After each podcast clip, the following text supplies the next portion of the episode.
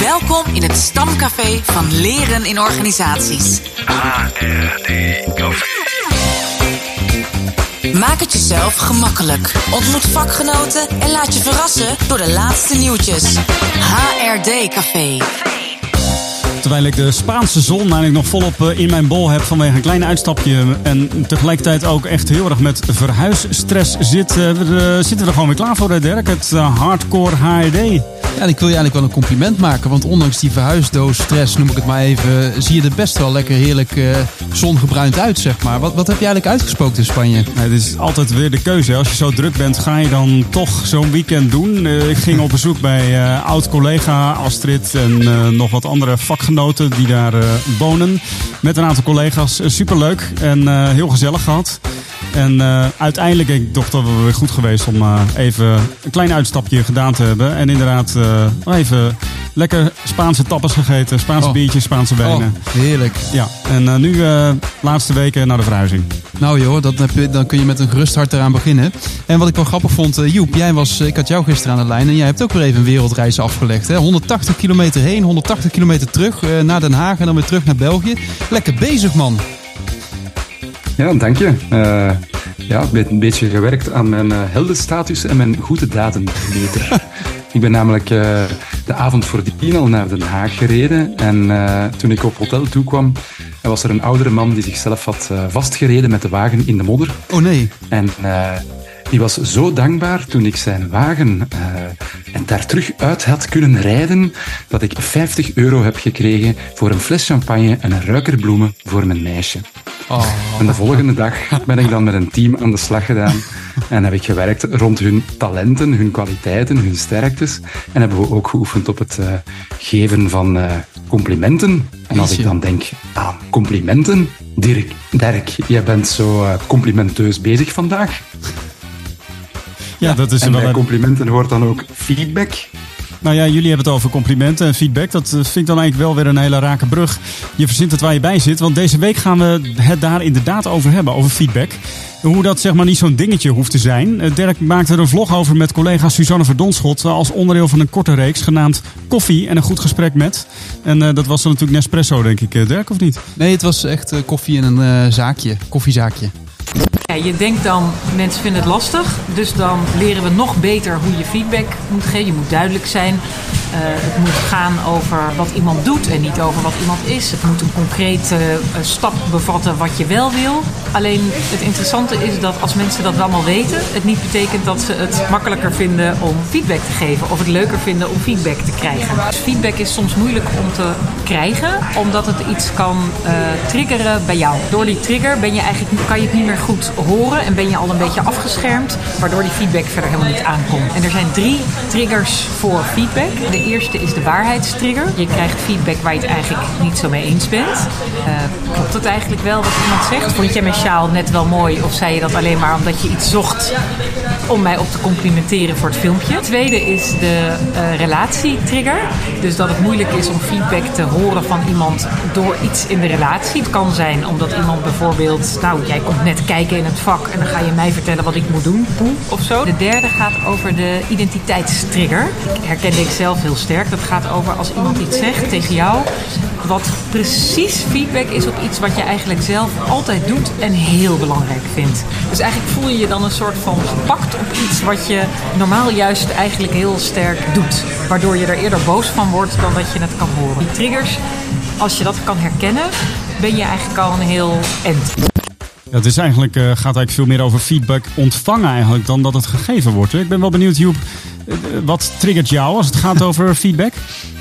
Welk Nou, voor niveau? mij zit toch wel vooral de relatietrigger eh, vaak op de voorgrond. Als ik het idee heb eh, dat de feedback komt van iemand die naar mijn mening of niet nieuwsgierig is naar, naar hoe ik er naar kijk, of weinig kent van datgene waar we mee bezig zijn, heb ik het vaak wel lastig om eh, feedback mooi laten binnen te komen en er ook iets mee te doen. Want over het algemeen probeer ik echt wel eh, feedback te hanteren als een cadeau en een manier om het gewoon de volgende keer weer beter te doen. Oh, wat mooi. Dat sluit wel aan, want ik was in, in een mooi boek aan het lezen, Pieter Jan. Het Development Center, misschien ken je het.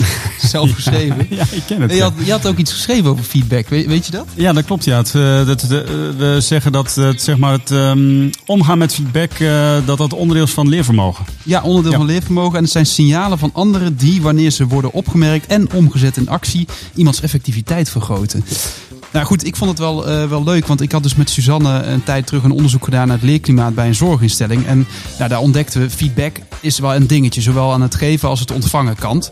En waar is dat eigenlijk niet, want het is gewoon van een van de lastigste dingen die er is volgens mij. En soms vraag ik me dan wel eens af, ja, helpt dat nu om dan tot in de perfectie de kunst van een goede sandwich eh, te beheersen? Of... eh, ja, of, of in het kader van transparant managen, dat je, dat je dan de situatie, gedrag, effect en gewenst gedrag heel ja, gestructureerd bespreekt. Alsof het een, echt een, eh, hoe zeg je dat, ja, bijna een kunst is om dat zo te doen.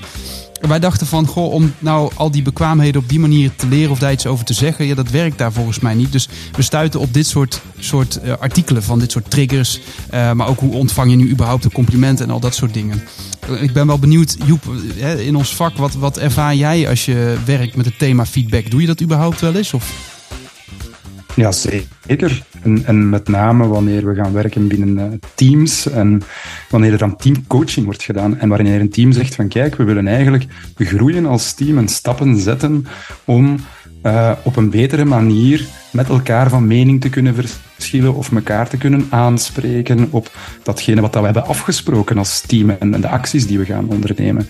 En dan merk je als je het thema feedback wilt gaan inbrengen of als je daar een sessie wilt, wilt eh, rond gaan doen, de leidinggevende vaak al bezorgd worden van oei, ja, gaan de collega's daar wel mee in willen instappen?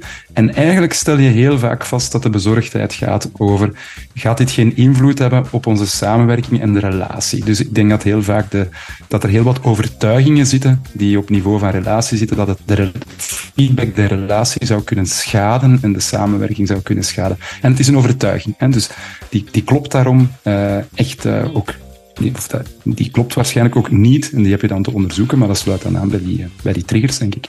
Ja, dat is heel herkenbaar ook als het gaat over. Als ik kijk naar mezelf, eh, heb ik daar ook wel eens eh, schroom op om feedback te geven. Dat ik dan toch denk van, zou het iets doen met de relatie?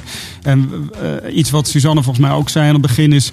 Het is belangrijk dat, ze, dat de feedback zich richt op gedrag en niet op eh, iemand als persoon. Ja. En dat vind ik toch wel een heel belangrijk onderscheid. En eh, ja, daar moet ik me steeds ook weer van eh, bewust worden.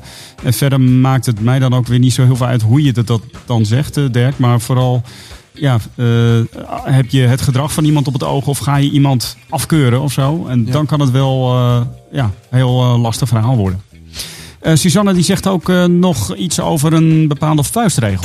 Alle regels over feedback geven kan allemaal waar zijn. Alleen het heeft niet zo heel veel zin als je niet merkt dat er een relatie is. Mijn vuistregel is eerst relatie, dan feedback. Betekent dat ik eigenlijk zelf veel openhartiger ben geworden en veel meer vanuit mijn hart durf te spreken als het gaat over ehm, feedback. Dus bijvoorbeeld na een gesprek wat ik heb gehad met iemand wat ik echt niet prettig vond. In plaats van dan heel netjes iets te gaan formuleren over dat gesprek, kan ik dan gewoon zeggen: Ik vond het eigenlijk helemaal niet leuk. Ik voelde me er helemaal niet lekker bij. Hoe vond jij dat? Zullen we het er eens over hebben? En dan kom je eigenlijk eh, vaak al in een heel andere dynamiek dan één iemand die feedback geeft en blijkbaar de waarheid heeft. En de ander die feedback moet ontvangen omdat die blijkbaar iets niet goed doet of zo. En dan wordt het eigenlijk een veel eh, onderzoekender en prettiger gesprek waarbij je weer vanuit de verbinding kan starten in plaats van vanuit de inhoud. Ja, heel mooi. Eh, eerst, ja, eerst eh, relatie, dan de feedback sluit ook al een beetje aan met wat ik eh, daar juist al vertelde over het thema feedback geven. Ehm, maar ik vind wel, als het gaat, en ook de manier waarop Suzanne het hier vertelt, ik vind heel mooi dat ze aangeeft wat het effect is op haar. En wat, dat, en wat dat met haar doet. En dat vind ik ook wel heel belangrijk in het, in het inbrengen van feedback. Dat je iets vertelt van, ik vond het een heel erg onaangenaam gesprek. En daarmee zeg je dan ook weinig over wat dat de andere deed of dat de andere fout was, maar wel het effect op jou. Ik weet niet hoe jij daar naar kijkt, Dirk. Nou ja, ik, uh, ik, ik moet, dus ik vond het wel grappig. Ik moest heel even denken aan. Uh, ik was gevraagd om bij een team aanwezig te zijn als een soort fly on the wall, zeg maar. Op een dag die zij begeleiden en hadden vormgegeven en ontworpen. En een vraag was eigenlijk: wat kunnen wij nou doen om onze effectiviteit van onze interventie te vergroten? Nou, ze hadden echt een fantastisch programma bedacht. Ik dacht echt van: wauw, als je dit met elkaar kunt maken, dan, nou, dan, dan raak je wel, of hoe zeg je dat? Dan raak je de plank goed, zeg maar. Uh, en zij vroegen mij dus om advies daarover te geven. En uh, nou goed, dus ik heb uh, dat in kaart gebracht met een sessie gedaan en uiteindelijk advies op papier gezet. En eh, ik vond het heel grappig dat die persoon mij dus gisteren belde. En die zei van ja, het advies vond hij goed en hij kon er zeker wat mee. Nou, ik dacht, oh phew, want ja, het is toch altijd wel weer spannend als iemand dan weer iets gaat vinden, over feedback gesproken, van, van het advies wat je schrijft. Maar toen zei hij wel iets grappigs. Hij zegt van ja, waar schuurt het nu? Dus hij wilde me echt uitknijpen of ik toch nog niet echt iets kon vinden wat er niet goed ging die dag. En uh, ja, ik vond het gewoon een steen goede dag. Dus, dus ik, uh, ik had daar ook eigenlijk niet zoveel aan toe te voegen, zeg maar. Behoudens tips om hè, te vergroten en zo. Maar ik vond het wel een soort van eagerness in de relatie ook. Waarin hij gewoon heel openhartig zegt van... joh, geef me nou meer, want ik wil, ik wil groeien, zeg maar, met mijn team daarin. Dus, uh, was vast ook een, uh, een maximizer die er echt het maximale uit wil halen. Zeker, ja, ja. dat was echt een maximizer. ja. Daar zit je dan, hè? Hey, over Suzanne van Donschot gesproken. Zij is dus een van de initiators van het FCE-festival. Dat wordt gehouden op 17 november 2023. Met als thema bouwen aan vernieuwing vanuit Sprankeling. Door kleine en grote verhalen te verbinden. Um, dat is een online festival. Uh, kosten zijn 75 euro per persoon. En Martijn van Ooyen en Suzanne van Donschot zijn daar in de lead. In de lead. Meer informatie vind je op www.corporate- education.com. Ja, bij zijn is meemaken zou ik zeggen. En ben je nou benieuwd naar meer van deze vlogs? Eh, ik heb er een drietal gemaakt en houd eh, mijn LinkedIn in de gaten om allerlei fenomenen van koffie en een goed gesprek om die te ontdekken. HRD Café Trending Topics. Trending Topics. Wat zijn de laatste nieuwtjes? Het septembernummer van AI Practitioner, dat is het internationale tijdschrift voor waarderend onderzoek, eh, dat is uit. Appreciative uh, onderzoek de beweging van leven. Dus het uh, tweede tweetalige Engels-Franse nummer. En dat geeft ons een inkijkje in de praktijk van waarderend onderzoeken in Franstalige organisaties en gemeenschappen. Het nummer bevat verhalen uit Frankrijk, Marokko, Canada, Senegal, België en Zwitserland. Uh, AI Practitioner wordt uh, naar de wereld gebracht door een samenwerkingsverband tussen het uh, David L. Cooper Rider Center for Appreciative Inquiry en Kessels Smith The Learning Company. Meer informatie vind je op www.aipractitioner.com. Ja, een hele interculturele editie dus. Um, Martijn Vroemer deelt wat hij noemt het 4-in-model of 4-in-model. Ik weet niet hoe ik het uit moet spreken, maar hij zegt erover: Ik heb het gemaakt als variant op een model met drie interpersoonlijke groepsbehoeften. Een mond vol. van William Schuts. Uh, iedereen is in groepen bewust of onbewust bezig met deze thema's. Hoor ik erbij? Wil ik er wel bij horen? Hoeveel invloed durf ik te pakken? En wat laat ik van mezelf zien? En door wie of wat laat ik me inspireren? Nou, hij stelt verder uh, dat het ingewikkelder is dan het lijkt. Want mensen worden in deze thema's namelijk heen en weer getrokken tussen verlangen en vrees, zegt hij. En dat creëert dus altijd beweging en, zoals hij zegt, groepsdynamiek. Nou, ben je nu nieuwsgierig naar groepsdynamiek? Op 8 november start een leergang teamcoaching. En op 18 januari de opleiding teamcoaching essenties. We zullen een link in de show notes zetten. Razend interessant werk. En daarnaast was het gisteren World Mental Health Day. En marktonderzoeksbureau Ipsos gaf naar aanleiding daarvan de resultaten vrij van hun onderzoek naar veranderingen in hoe mensen denken over hun eigen geestelijke gezondheid, de factoren die van invloed zijn op hun geestelijk welzijn en plaats je tegen de achtergrond van de bredere gezondheidszorg.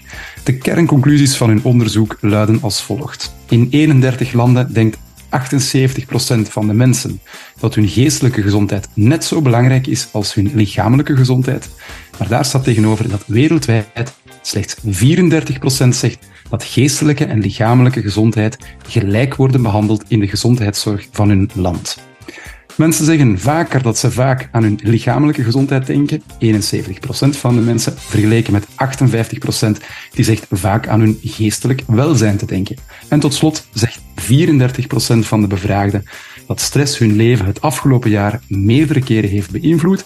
En 27% zegt dat ze zich een aantal keren depressief hebben gevoeld tijdens verschillende situaties waarbij ze die situatie niet aankonden vanwege de stress. Toch die verhuisdozen, Pieter. Onze collega's uh, van Kopman bij Kessels en Smit besteden gisteren uitgebreid aandacht aan World Mental Health Day met hun aanbod rond gezondheid en welzijn op de werkvloer.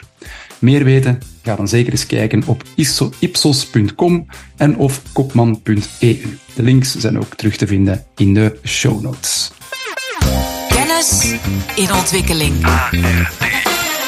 HRD Café.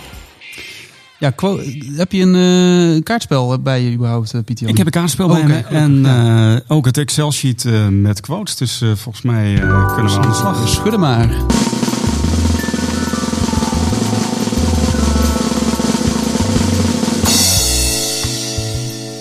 Ja, dit raad je nooit. De joker! De joker, ja tuurlijk. En ik heb hier een hele mooie Daar moet een bijzondere quote bij Ja, horen, ja, de ja. joker. Luister goed. Ik hou van taal. Zoveel woorden, zoveel variaties, zoveel vernuft en creativiteit. Taal en schoonheid horen op de een of andere manier bij elkaar als een sterk duo in de kwetsbaarheid van het leven. Taal en nut is een ander duo, de robuuste combinatie die ons helpt om grip te krijgen op onszelf en het leven om ons heen. Of die twee duo's ook samen kunnen optrekken is nog maar de vraag. Misschien hebben ze wel ieder een heel eigen idioom en syntaxis en ontbreekt de ondertiteling over en weer. Deze persoon houdt echt van taal. Ik denk dat er ook iets van taal in de titel moet zitten. Wat jij, Joep. Kan niet anders. Een boek eh, over taal. Ik hou ook, ook heel erg veel van taal, maar dat weten jullie. Hè? Ik ga altijd op zoek naar mooie woorden. Dat is waar, ja. Maar eh, ik heb echt eh, geen idee. Het is een Vlaams, de titel is een Vlaams woord. Tussentaal. Inderdaad, het is het boek eh, Tussentaal van Marijke Spanjesberg. En eh, ja, eh, geheel toevallig eh, deden wij vanmorgen met Kessels en Smit een check-in. En en dat, met een vraag die voortkomt uit dat boek. Of die in dat boek ook zeg maar staat. Om het over tussentaal te hebben. Dus de tussentaal is taal tussen jou en mij. En als ik het goed begrijp, zegt Marijke Spanjesberg van... We hebben veel meer taal om het over ons innerlijk leven te hebben... dan over wat er eh, Ja. zeg maar, zich tussen ons afspeelt. En een leuke check-in vraag die je zou kunnen gebruiken is... eh, ehm, kan de relatie zich tussen jou en de organisatie waar je werkt zich even voorstellen? Dus eh, stel je voor dat de relatie tussen jou en in mijn geval Kessels en Smit, een, dat, dus dat die relatie een persoon is, kan die zich dan even voorstellen? Ja. Het klinkt als een heel ingewikkelde vraag. Dat Is is, het ook, eigenlijk ook, maar ook. het leverde echt een superleuk gesprek op. Dus Joep, fo- food for thought eh, voor jou. Absoluut. Nou, dat was hem weer. Ehm, ja, wij gaan door met ons eh, programma. Want Pieter Jan en ik hebben dus een dag met collega's. Ja, ik werd al geappt door Stijn, eh, want die vroeg eh, in welke subruimte wij zitten. Want Oh, shit. eh, we gaan Ja, zo even een groepje ja. hosten. Oh, ja. Nou, Joep, Ja, eh, en dan eh, ja, zeg het maar direct. We, gaan, eh, we gaan inderdaad zorgen dat jullie snel kunnen vertrekken. Maar dat kan niet zonder een mooie afsluiting. Dus bij deze, wil jij een exemplaar van het eh, HRD Café kaartspel ontvangen? Dan kan dat op twee manieren. Lever een quote aan van een van je favoriete HRD-boeken. Vermeld de quote, het paginanummer, boektitel en auteur. Of werf een nieuwe luisteraar voor onze podcast. Dus neem iemand mee op café. Stuur ons een foto waarop blijkt dat iemand zich nieuw abonneert op de HRD Café podcast.